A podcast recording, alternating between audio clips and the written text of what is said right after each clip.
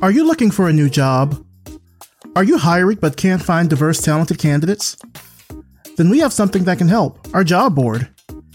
Head on over to revisionpath.com forward slash jobs to browse listings or to place your own. This week on the job board, Uber is looking for a product designer. This is a remote position for those in San Francisco, Seattle, or the Pacific time zone, though they are also looking for people in New York City. Northern Kentucky University is looking for a visual communication design lecturer in Highland Heights, Kentucky. And OwnUp is looking for a product designer. This is a remote position. For just $99, we will feature your listing on our job board for 30 days and help spread the word about it to our audience of listeners. We also offer an annual job board subscription for companies and organizations. Make sure to head over to revisionpath.com forward slash jobs for more information on these listings and others. Apply today and tell them you heard about the job through Revision Path. Get started with us and expand your job search today. Revisionpath.com forward slash jobs. You're listening to the Revision Path Podcast, a weekly showcase of the world's black graphic designers, web designers, and web developers. Through in depth interviews, you'll learn about their work, their goals, and what inspires them as creative individuals. Here's your host, Maurice Cherry. Hello, everybody, and welcome to Revision Path. Thank you so much for tuning in. I'm your host, Maurice Cherry. This week, I'm talking with author, speaker, and instigator of inspiration, the one and only Kevin Carroll. Let's start the show. All right, so tell us who you are and what you do. Kevin Carroll, author, speaker, instigator of inspiration. I get an opportunity to spend time with uh, co conspirators and storytelling, creativity, innovation, human performance, and advancing the human condition in a good and positive way. So I get a chance to do that on the regular. That sounds like a dream job. I, I, don't know if it's necessarily, uh, you know, it's so funny. One of the things that uh, I tell folks is I don't really have a job per se. I'm kind of like Tommy from from Martin Lawrence show, right? yeah. So my friends always say, "What do you do? Like, what do you do?" Because like you're always here and there and there, and so I think I just have discovered that folks see a talent or a gift or skill that I might have that would lend itself to a project or an idea or or something that they're trying to advance. And so I don't really see myself as having a job in a traditional sense, a job. Mm-hmm. I really do think that I have this career portfolio. I actually was reading an article about that, right? Why you should build a career portfolio, not a career path. And so mm. I think I have a, a series of experiences. So I have more portfolio than a career path. How has 2022 been going for you so far?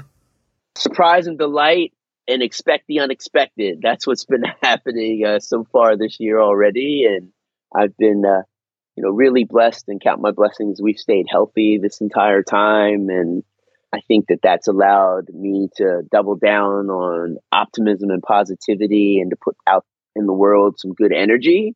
And that good energy is being reciprocated and reflected back. So it's been really wonderful. Some of the different projects that I've been invited to be a part of, um, find opportunities to do a little bit of travel already. So some really fun um, locations. I was at the University of Oklahoma recently, where I did some work with uh, students on campus, but also student athletes on the campus there, and also in the community of Norman, Oklahoma.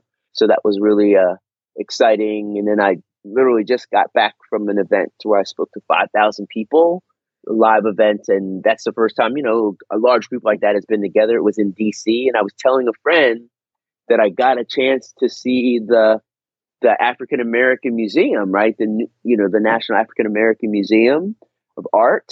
I had not seen it like sitting on the you know as you drive by it. Mm-hmm. And, you know most of the buildings. If you've ever been in D.C., Maurice, I don't know if you spent much time there. You know most of the buildings are white, and mm-hmm. here is this building that's this beautiful bronze brown and it just stands out and it feels so warm and inviting And so I got to see that yesterday. Actually, I got there on Sunday and we were driving through, and it was a sunny day, and it just stood out. And I was so inspired to see that. So, you know, that event with 5,000 people was actually in DC. So I think that was a great sign for me to realize that wonderful things are coming this year. And that's a great source of inspiration to see a building like that and to think about all the voices and actions and impact that uh, black and brown folks have been making. And I want to join forces with that. So that's my goal, right? Is to keep advancing that kind of intention that you would find in a building like that. Nice. I mean, I think it's, it's definitely great to come across that sort of, I guess, realization like that, especially during Black History Month. Yeah, right. I mean, it, it fell right on the last two days of Black History Month. So it was great timing to see that building. And that didn't, uh, it wasn't something that I was unaware of, right? I was paying attention to that. And I also talked about the importance of being where your feet are, right? And being present. Mm-hmm. And I mm-hmm. think that's what a lot of folks don't do a great job of is being present. So that's something that's really been helpful for me is being present. So I guess given that, like, what do you want to achieve this year? Did that kind of put like an idea in your head about what you want to do? I don't ever really have like a, I want to grow my business X percent or I want to, I don't have those kinds of uh, metric measurable per se. My whole thing is just, you know, at the end of the year, can I reflect back and see that I advanced the human condition in a positive way and I had impact in some way that really will have a will reverberate. That's the thing that I always look at is like what were some of the moments, what were some of the things, and so I just want to continue to do that. A big thing for me is I'm chasing significance, not success. Mm. That's what I'm chasing, right? Success is attainable, and and you can have a measure of success at any age, quite frankly. But significance takes time, right? And that's the long game, and that's the collective measure of all the impact that you've had. And so that's what I'm pursuing. So this year is just another part of that mosaic, right? Of that journey and chase to significance. I mean, you're doing so many things, as you mentioned at the at the top of the show. You're you're an author, you're a speaker, you're an instigator of inspiration. And I'm curious, like, what does an average day look like for you?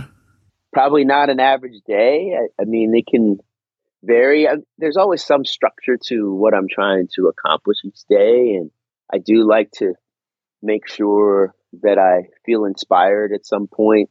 I'm always looking for opportunities to connect with folks. And I have a very curious spirit about me. And so I think a, a typical or average day is can be captured in this quote by Albert Einstein I have no special talents, I'm only passionately curious. So I like to be passionately curious each day. And so whatever that unfolds or brings my way, that's what I'm about. So it could be doing three virtual keynotes because we can do that now, right? So uh, they necessarily got to get on a plane to working on a collaboration with a sports program or sports team or university or you know, doing some reverse mentoring with my godson where he actually teaches me art or Legos or something, and I'm learning from him. And he's nine years old and he's brilliant. And, you know, I enjoy doing that. So I just think that every day that's my end goal is was I passionately curious today or not? Yeah, I definitely think that the way that, you know, these past few years have been in many ways, it's opened up a lot of different avenues for people to try different things, to to just pursue different types of work and stuff like that. So I like that idea of just being curious and kind of seeing where things go. That's a really, I mean, for me at least, I can't say it for the listener maybe, but for myself, that feels like super aspirational to be able to, to have that kind of freedom to do that. And I mean, you've been doing it since 2004. Like what, what's been the key to your longevity with this? I think it's relationship building, right? And my attitude is if you shine, I shine. And I don't want to be transactional with you. I want to be transformational with you. And so that means we're building something, right? We're building something. And you're in the business of seeing what you can get from me and you want to be transactional, we probably won't build together.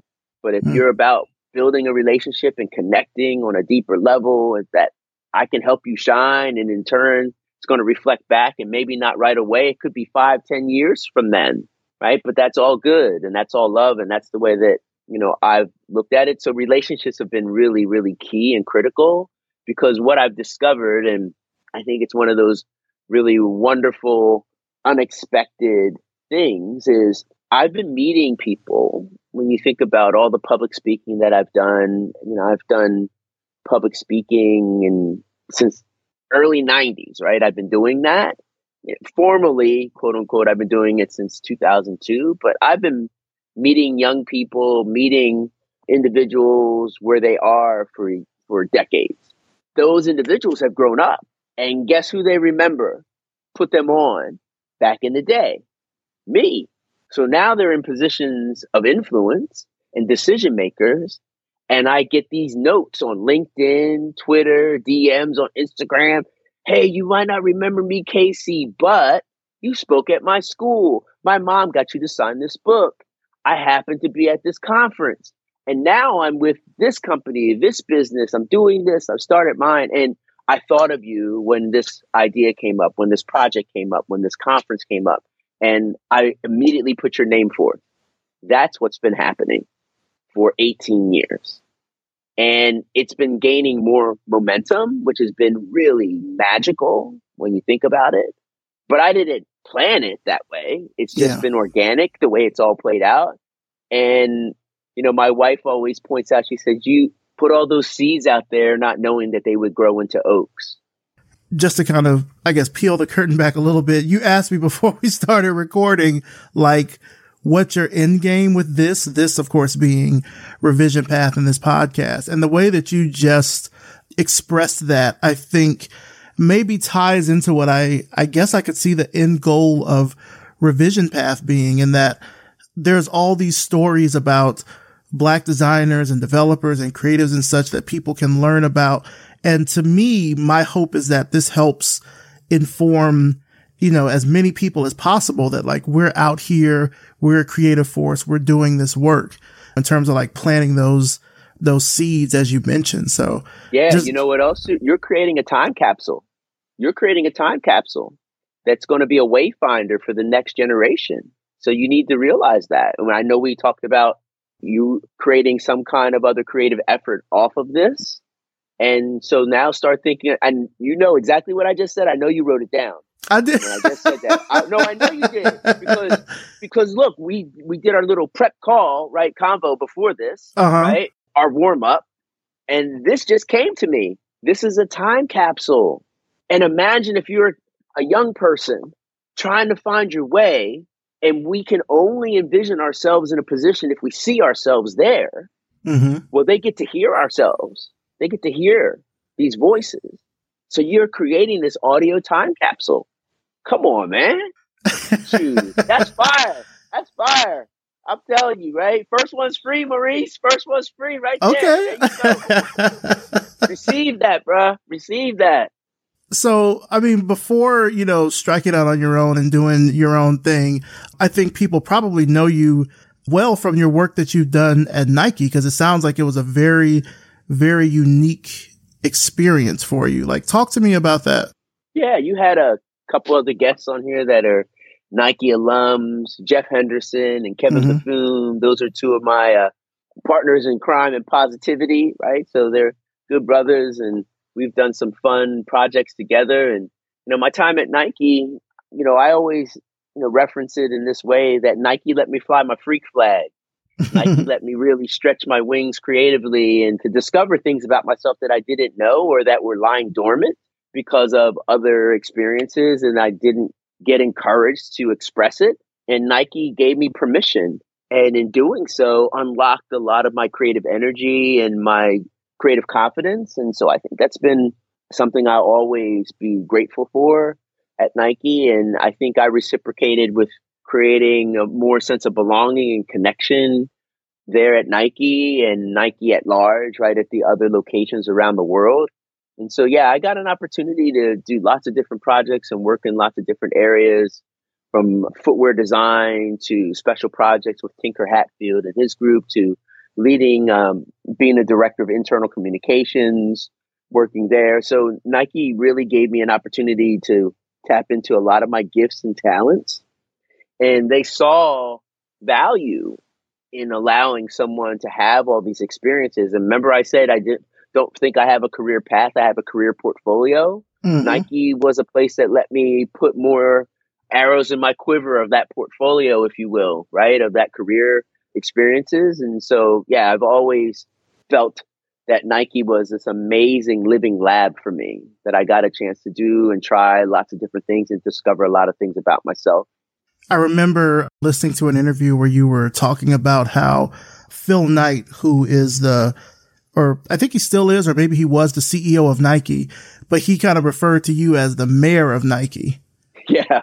Yeah. So he, he's uh, retired now, but he was the co-founder, CEO, and chairman at the time um, when I was there, 97 to 2004. And he caught wind of some of the creative capers I was doing on campus and the impact I was having. And so he asked me to have a regular meeting with him monthly and to discuss with me the people and the culture and how things were going there. So he kind of uh, coined that term for me. He said, I might be CEO and chairman here, but you're like the mayor here and you know this place. So I would give him information and share, you know, how people were feeling, what was going on, and being that bridge for him, you know, being a an executive, you're not necessarily privy to that. So I was giving him that insight and visibility to how the people were feeling, what was going on, and opportunities for him to continue to further advance the culture in a positive way.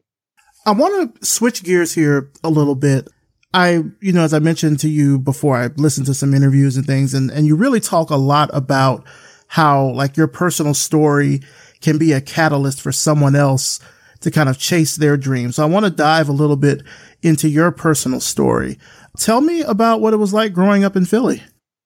Listen, Philly's grimy. I love Philly that way, and, and uh, we take a lot of pride in that with our with our city and everything.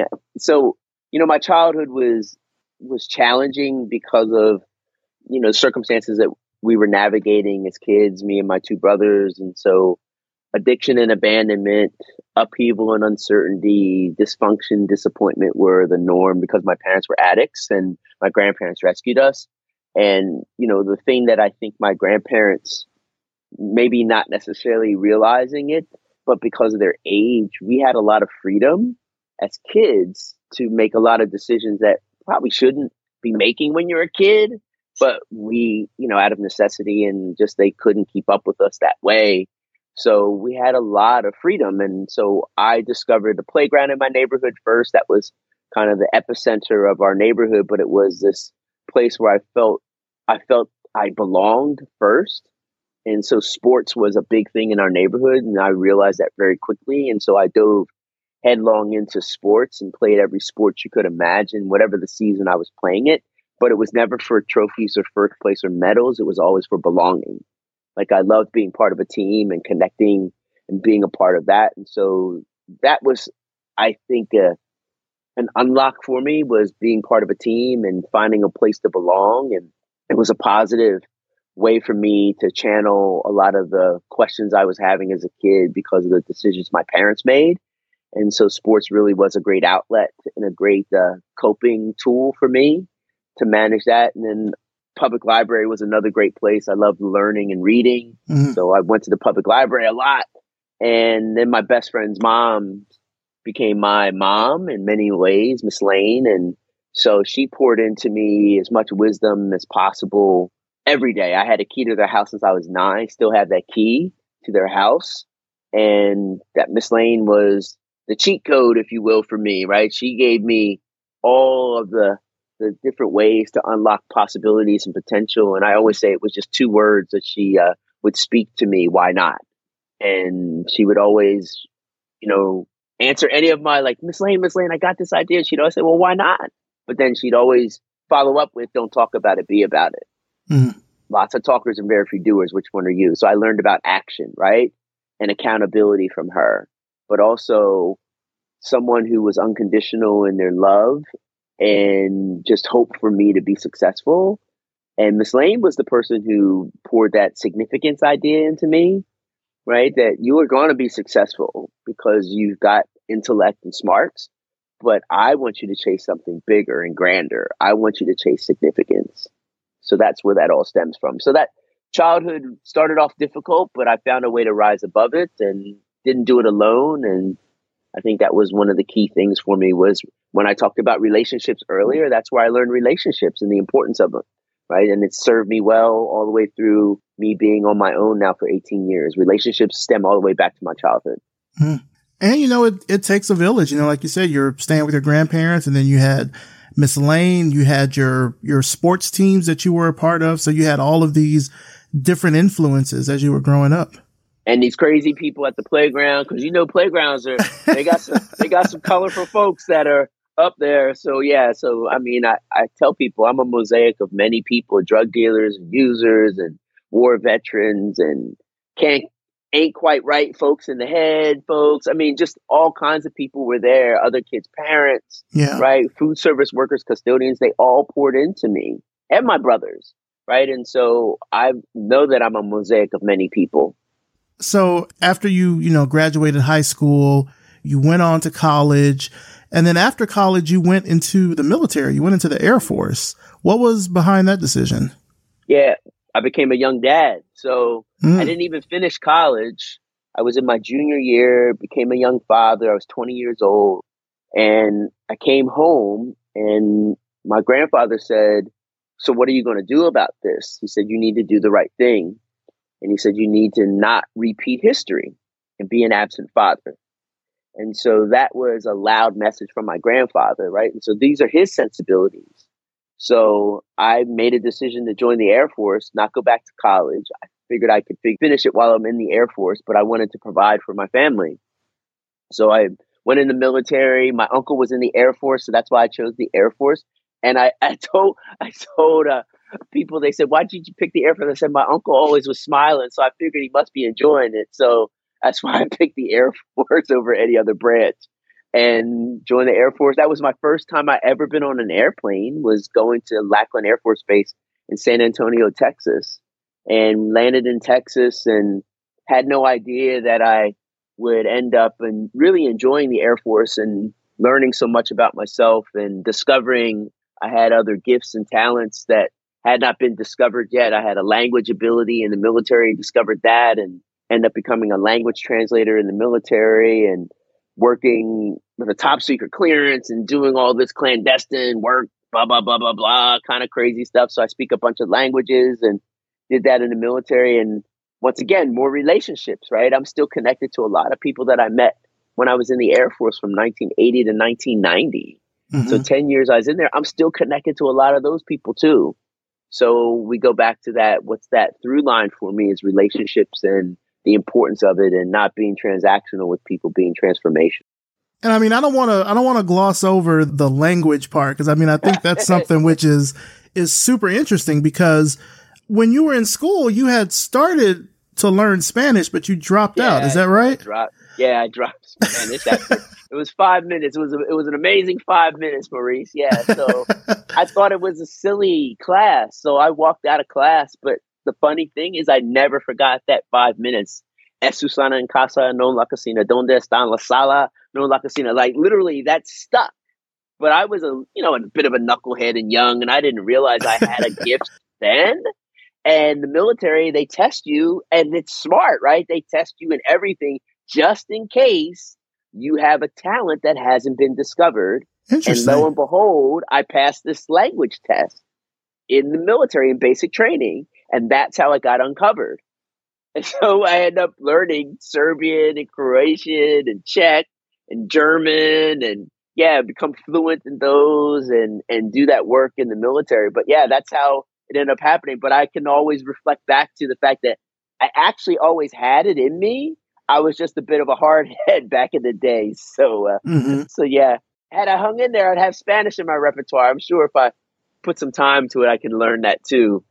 Well, I mean, I think if you know German, German's a romantic language. So uh, I think Spanish might be not, not a total like one to one, but I feel like you probably could pick up Spanish pretty well yeah. if you know German.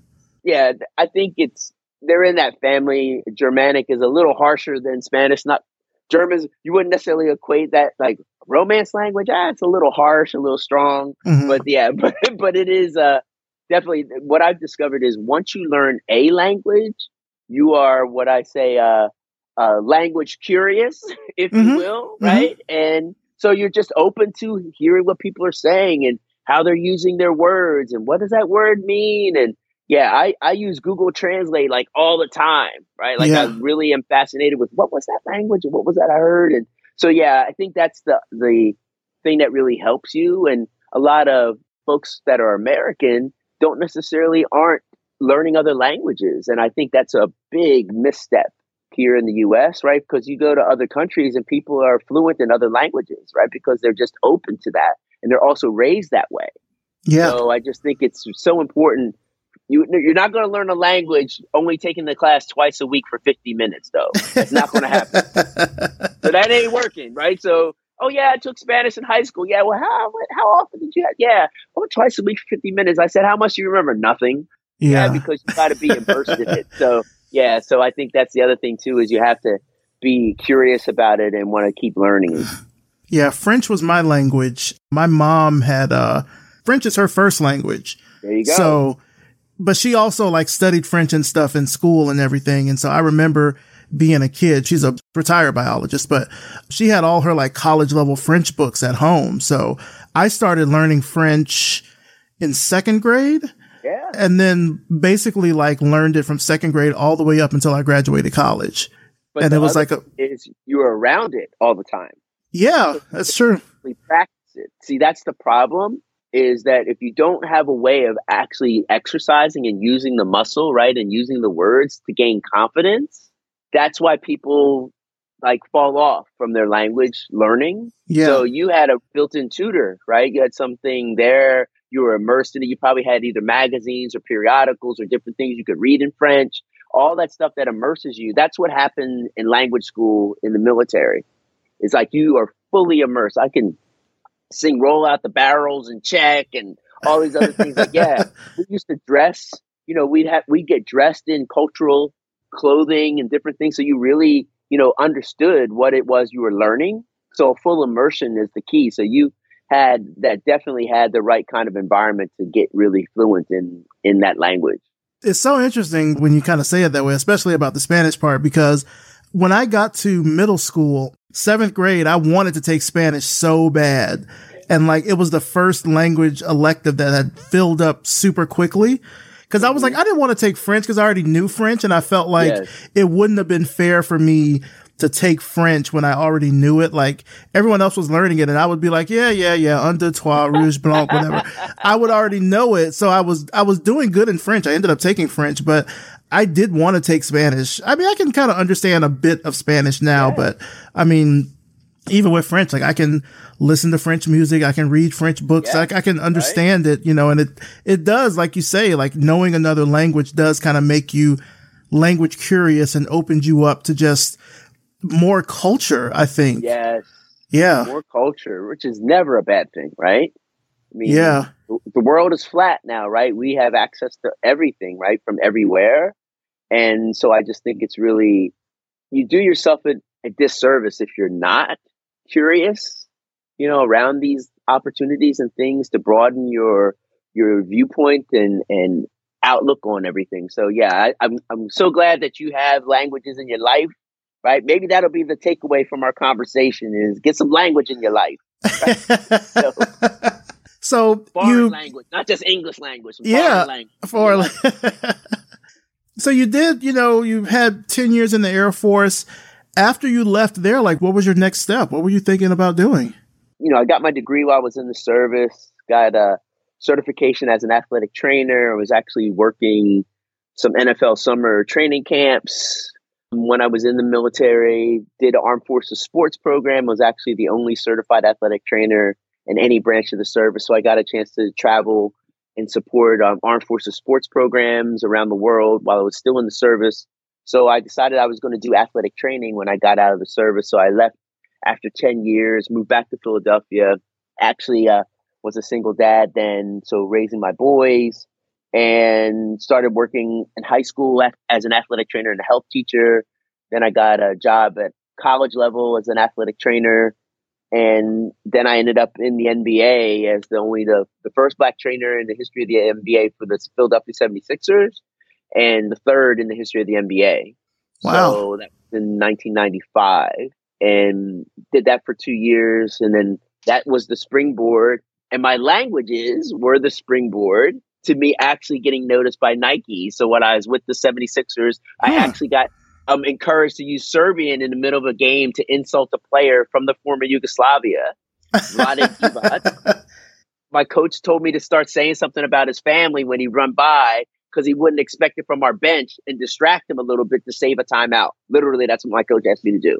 Wow. So I start cussing at this dude every time he runs by, and he's seven feet tall, right? So I'm mumbling, whispering stuff every time he goes by our bench, and he can't figure out where it's coming from. so he in the middle of the game and says, Who's assaulting my family in Serbian over here? And the coach points at me, goes, That little guy right there. And Vlade's like, There's no way. And I go, Dobar dan, Coach gospodine. And he's like, What? And after the game, he came and approached me, and you're going to love this because you're based in Atlanta. He asked me to join the Yugoslavian national basketball team for the 96 Olympic Games in Atlanta. Wow. And so I joined them as the sports medicine liaison and their translator.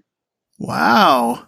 Black dude from Philly, working with the Yugoslavian national basketball team. I got this crazy old school Polaroid picture of all of us, right? I'm the I'm the only raisin in the milk, right? So I'm the only raisin in the milk.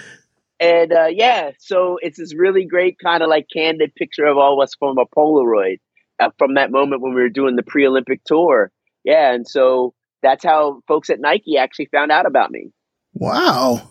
I mean, languages really did unlock something for you. I mean, of course, you, you kind of had the interest in sports. So being an athletic trainer, I'm sure it kind of was almost like a fulfillment of a wish that you kind of had as a kid, I would imagine.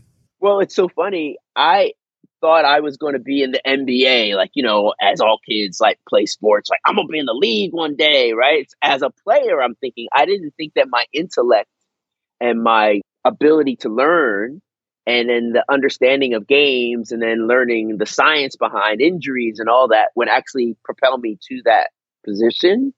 So when I actually got to the NBA, I paused and really thought about like, whoa, I never thought it would be like this, but I made it to the league. How about that? Right. And then of course, them haters from back in the day that told me it wasn't going to happen. As soon as I got that gig, guess who was calling for tickets? Maurice yo, Kev, hook us up with some tickets. No, remember that thing you said back in the day? I remember. I kept the receipts. No tickets for you, no tickets for you, no tickets for you. Yes. So, uh, so yes. But I ended up getting to the NBA, which was a you know a roundabout, crazy way, unexpected way. But yeah, made it to the league. Wow, man. And then, like you said, that sort of opened you up to end up doing work for Nike, and you started your own business. I mean, you really have you've lived like four lives. I mean, exactly. with all, I mean, like with all these different careers and like the way that they've all intersected. I mean, that is, that's fascinating. It doesn't make sense now, right? When I say that it's not a path, it's a portfolio. When did you decide to start writing?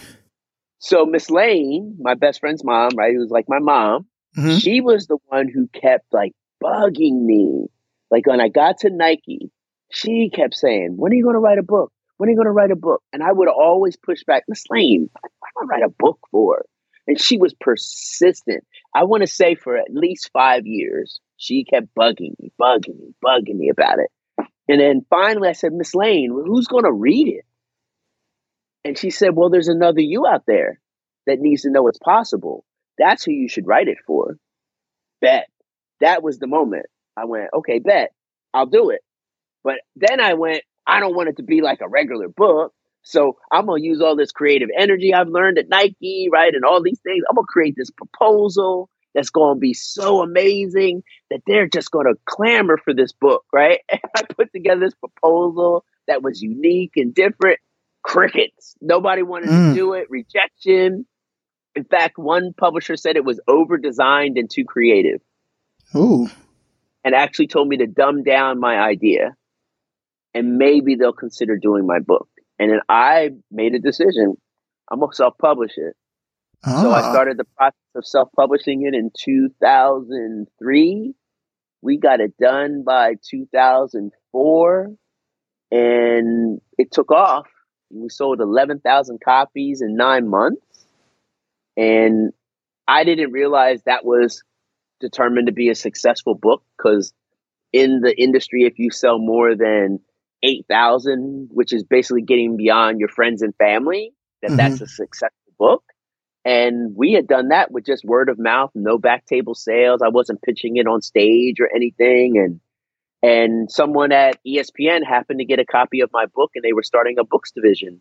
And I got a call out of the blue from ESPN. They wanted to sign me to a book deal.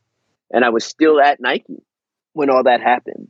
And so I signed a book deal with ESPN and Disney while I'm at Nike. And that really starts this great opportunity to write more books and everything. But Miss Lane was the person behind that, the decision to write a book. Well, the indecision, but the lovingly shoving me towards my destiny kind of moments and stuff. But I'd mm-hmm. always loved books. The public library, you know, was always a really special place for me as a kid. So I'd always loved books and I'm always surrounded by books, but I never envisioned myself being an author. Like that was never anything I imagined or thought of, even in my quiet time. But, you know, now that I've, you know, done four books, I'm quite proud of them. I love that you self published first and then the success from that is what sort of ended up having publishers, you know, kind of coming to you for doing more books. I love that part. Yeah, and I think that sometimes you have to know what you're writing it for. Like, what's the end game? Let's go back to that, right? Yeah. What's the end game? And when she basically said, Well, there's another you out there that needs to know it's possible. Oh, okay, bet. I'm gonna do it then. So until you kind of have that in mind, who you're doing it for, and then we just talked about this time capsule. I know for you, you can see someone on opening up this time capsule, if you will, figuratively and literally, right? With all of these gifts and they're unearthing these voices and these stories. Yeah, like that's the spark for you then. That's catalytic. And so she was that catalyst for me to share story. And you know then i made you know kind of that like well i'm not going to do a regular book. So that was the, you know being having that attitude. And you know that decision actually was so interesting with the book. It won over 23 design awards my book did. Wow. Yeah. And you know working with a great design team and then working with a great print team that did the self-published piece and espn didn't change anything in the design when they signed me to the book deal, they just put their logo on it and that was it. And so that book's been in print with them since 2005 and still in print. And I think there's over 400,000 in print now. Catalytic with a K. Yes. Yeah. now, the metaphor of like the red rubber ball comes up a lot in your books. And I mean, of course, people can sort of check out the books and, and know what that's about because you literally have one book called what is your red rubber ball? But for how would you suggest that listeners out there find their own red rubber ball? So it's a metaphor. The the red rubber ball. It's literal for me, right? Because of sports and play, you know, and the playground being the first place that I felt like a sense of belonging and connection. But for most people, it's more about the metaphor. What are you chasing? What gets you out of bed in the morning? What inspires you, right, to go after it? And so I think that's a fundamental question. You need to know what inspires you to get out of bed every single morning. You have to have something. And that became even more evident during this pandemic, right? Because this global traumatic event broke a lot of people who didn't have that clarity of purpose and passion and intention, and they felt lost. It derailed a lot of people. It broke a lot of people and then there were some people who had this discovery moment, right? And they doubled down on the thing that they cared about, right? And they learned more during this pause. And so I just think that the red rubber ball is about what are you chasing? What inspires you to get out of bed in the morning? And that you want to chase it every single day. And then if you can be blessed and fortunate enough to find a way to blur your passion and your play, that's like great. Maybe you don't necessarily, your work isn't your play, but you can always know that this is something I'm chasing. This is something that inspires me, and I want to keep that close. That's the red rubber ball. When you look back at your career and all of your like life experiences that you've had, Is this how you imagined yourself as a kid? Never. Never. I never imagined myself like this. Honestly. So this is when I went to college, when I first went to college, right? After high school, when I went to college, here was my job career idea. I was going to be in public relations in a bank. What? How random is that, dude? How random is that? But Maurice, this is how this got in my head. So when I would ride the trolley, the trains in, in Philly and out on the main line, I would always see these men just dressed sharp, right? With mm-hmm. briefcases. And so I envisioned in my head, oh, they must work in a bank because I always see people dressed nice going in the bank. Okay. So maybe they're in there doing, I don't know, public relations. I don't know where I got that idea, of public relations. So I said, I want to do that. So when I went to college, and people would ask me, "So, what do you hope to accomplish in your college?" Oh, I want to work in public relations in a bank. I like, I would spit that so fast. Public relations in a bank, and people would always look at me curiously, like, "Well, that that's very clear what you want to do." Yeah, I was about them fits. I loved how cool they looked and clean, right? And their dress, briefcase, okay. And I obviously was interested in stories, public relations, but I didn't have the word storytelling. And so that's what I thought I was going to do.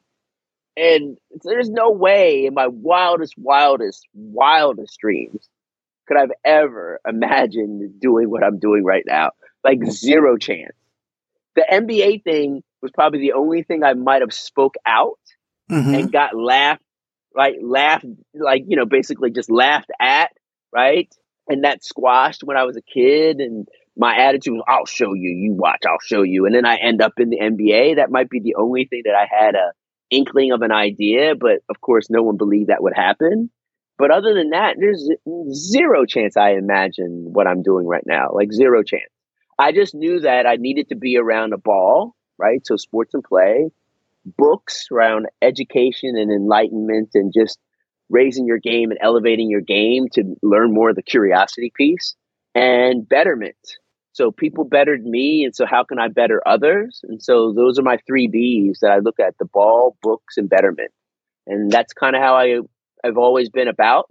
Right? I've I recently, you know, had got that clarity, but those are three things that have been consistently in my life and a constant for me.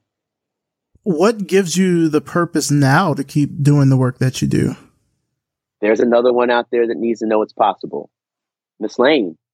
So I made a promise to her before she passed away. It's been eight years now. And um, I told her, I'm going to be the next you, Miss Lane. I'm going to be that encourager for the next generation. I'm going to use technology and all these things. I'm going to have greater reach and impact, but I'm going to be the next you. And I'm going to remember what you said. There's another you out there that needs to know it's possible. So that's what gives me the passion to do this each and every day that there's someone that needs to hear from me, see a project I'm working on, maybe collide with somebody that I've already impacted, something like that. But I know there's another one out there. So that's what I do the work for on behalf of them. Now, you talked earlier about, you know, significance versus success. I'm curious, you know, what does success look like for you now? I mean, it's happening, right? I'm doing it and I'm proof of that you can find success, right? Circumstances don't have to dictate your destiny. You can rise above that. Got to have, you know, that passion, purpose, and intention and that clarity around what it is that you want to chase. So that's success. I have that, right? Significance is what I'm chasing. Mm-hmm. So I can point to, like you said, I've had four or five different lives. They've all been successful. Easy to point to that, right? But significance, I haven't reached that yet. Like I haven't gotten to that point where I've got this really amazing platform that I'm impacting lots of people on a regular basis. I'm doing it kind of in piecemeal now, right? So, you know, I'm hoping, I mean, speak it into existence. I want to have a TV show, right? Mm-hmm. I want it to be a Saturday morning show, right? Where I'm inspiring young people and they're seeing themselves in me, but not to be the host or anything, but seeing all these journeys and all these experiences that I've had and know that it's possible for them. And so, how can I introduce them to all these different careers and show them, you know, this wonderful multicultural expertise that's out there so that they can see themselves in these roles that maybe they quietly imagine themselves doing, but not speaking them into existence or letting anybody know that they really want to do that because they've not seen themselves in that role. So, how can I be that unlock? How can I be that wayfinder? How can I be the plug for folks? How can I be a cheat code? That's what I want to do. So, that would be the end game for me, right? Is this programming of some sort, traditional Saturday morning or, you know, on a digital platform, but have the reach and impact so that I can be that Miss Lane for the next generation, that CEO, that chief encouragement officer. I can see a Netflix series in your near future. I totally That's can see up. it. That's what's up. See? That's what's up. Right? See? Your lips, God's ear. Let's go. Let's go. Let's do this, Maurice. Yeah. You've been What- one of the people on the show. I'd be talking about you. We're, we're now interviewing Maurice Cherry. right? and and and how he created a time capsule of black and brown voices, right, to encourage people to go after, right? And see, there it is, right? It's already happening. Episode five, right? Limited There you go. Series, right? Season, right? Or it might be like season nine. right? I mean, you dropped already so many just like pearls of wisdom in this conversation. I mean, it, it almost it almost feels a bit selfish to ask this, but like what advice would you give somebody that wants to sort of chart the same kind of, I guess, path uh, to, to call it that? How can someone follow in your footsteps? How can someone be like you? Do you right and and and be the best you. Yeah. I think is the advice that I'd love to give folks. And I'll go back to the original thing I brought up. I have no special talents. I'm only passionately curious. And I think curiosity for the win, right? FTW, right? Curiosity, that's going to unlock, right? That's going to help you stay in beta as a human being, right? Always updating, always improving. I say this all the time. We're so quick to update those apps on our devices and our computers. But what about ourselves? We're the greatest app ever created, Maurice. There is no app greater than us. We're so quick to update those apps on the devices. Update yourself. That starts with curiosity. That starts with wanting to raise your game. And that's going to unlock all kinds of possibilities and potential because you stay in beta. You're always in this mindset, right? Of improving, of getting better, of leveling up. And that's the key. And so that would be my advice. That would be the thing that I think would really make a difference for someone to chart their own path to significance and to have a career portfolio of lots of amazing experiences and to go beyond just a path, right? Right? We go into a super highway. That's what we want. Yeah. Super highway, right? Of, of experiences. And I, I think it's available for everyone. And it doesn't, I'm proof, right? Circumstances don't have to dictate your destiny. I've seen it all over the world. I've seen people do a lot with very little. We're resourceful and resilient well beyond our circumstances, but we got to surround ourselves with the right other mindset and people who believe in the same things. Haters are your motivators. They're going to be out there and they're real, but find people who are like minded and about the same things and keep them close. Keep those people close because they're going to be the ones that help you when you're really struggling because you're going to, it's not a clean, straight path. It twists and turns and challenges you. And, you know, I always say this too, Maurice doubt is success testing you. Hmm. When doubt appears, when doubt comes into your mind, that self talk that you're not good enough, this isn't going to be available, this is never going to happen for you. Are you ready to dance with doubt?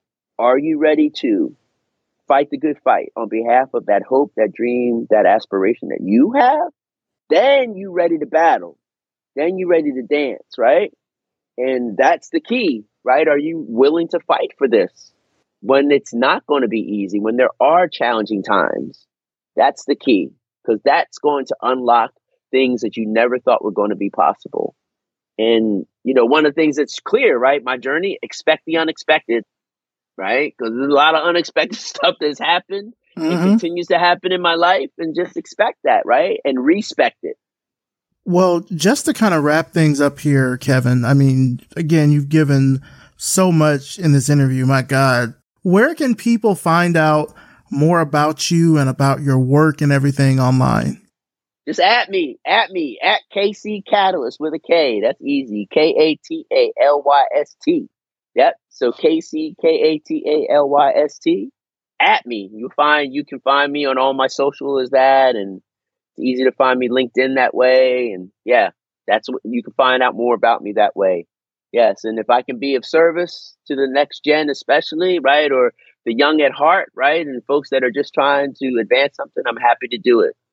Sounds good, man. Kevin Carroll, thank you so so much for for coming on the show. I mean, I had an idea, I think, how the conversation went because as I mentioned you before, I've been listening to your interviews all day prepping for this, but I mean, the unexpected twists and turns that are just a part of your story. I mean, I think what anyone will take away from this is that you are someone that embodies like curiosity and really just a passion for for learning that has definitely taken you to where you are now. And the fact that you're also still paying it forward to so many people is is astonishing. So I see that Netflix series in your future.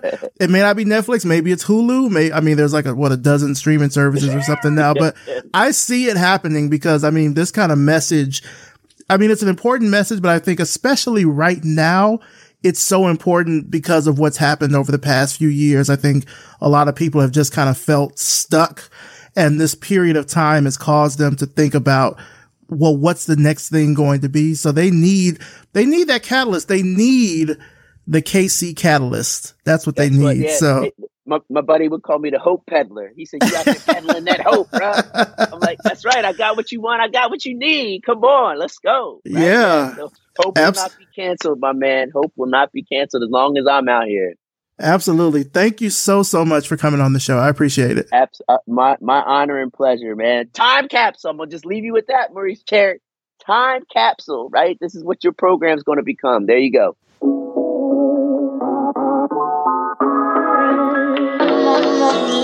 Big, big thanks to Kevin Carroll, and of course, thanks to you for listening.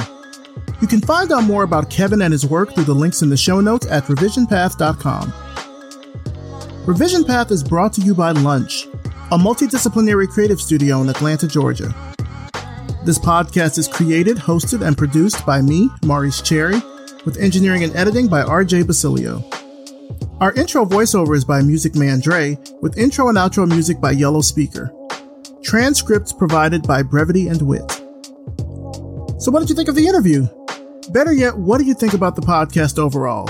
Don't be a stranger. Hit us up on Twitter or Instagram. Just search for Revision Path, all one word.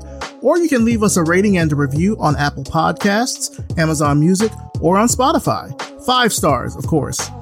You know, the more people that you tell about the show, the bigger we become and the further we can extend our reach to talk to Black designers, developers, artists, and other digital creatives from all over the world. As always, thank you so much for listening, and we'll see you next time.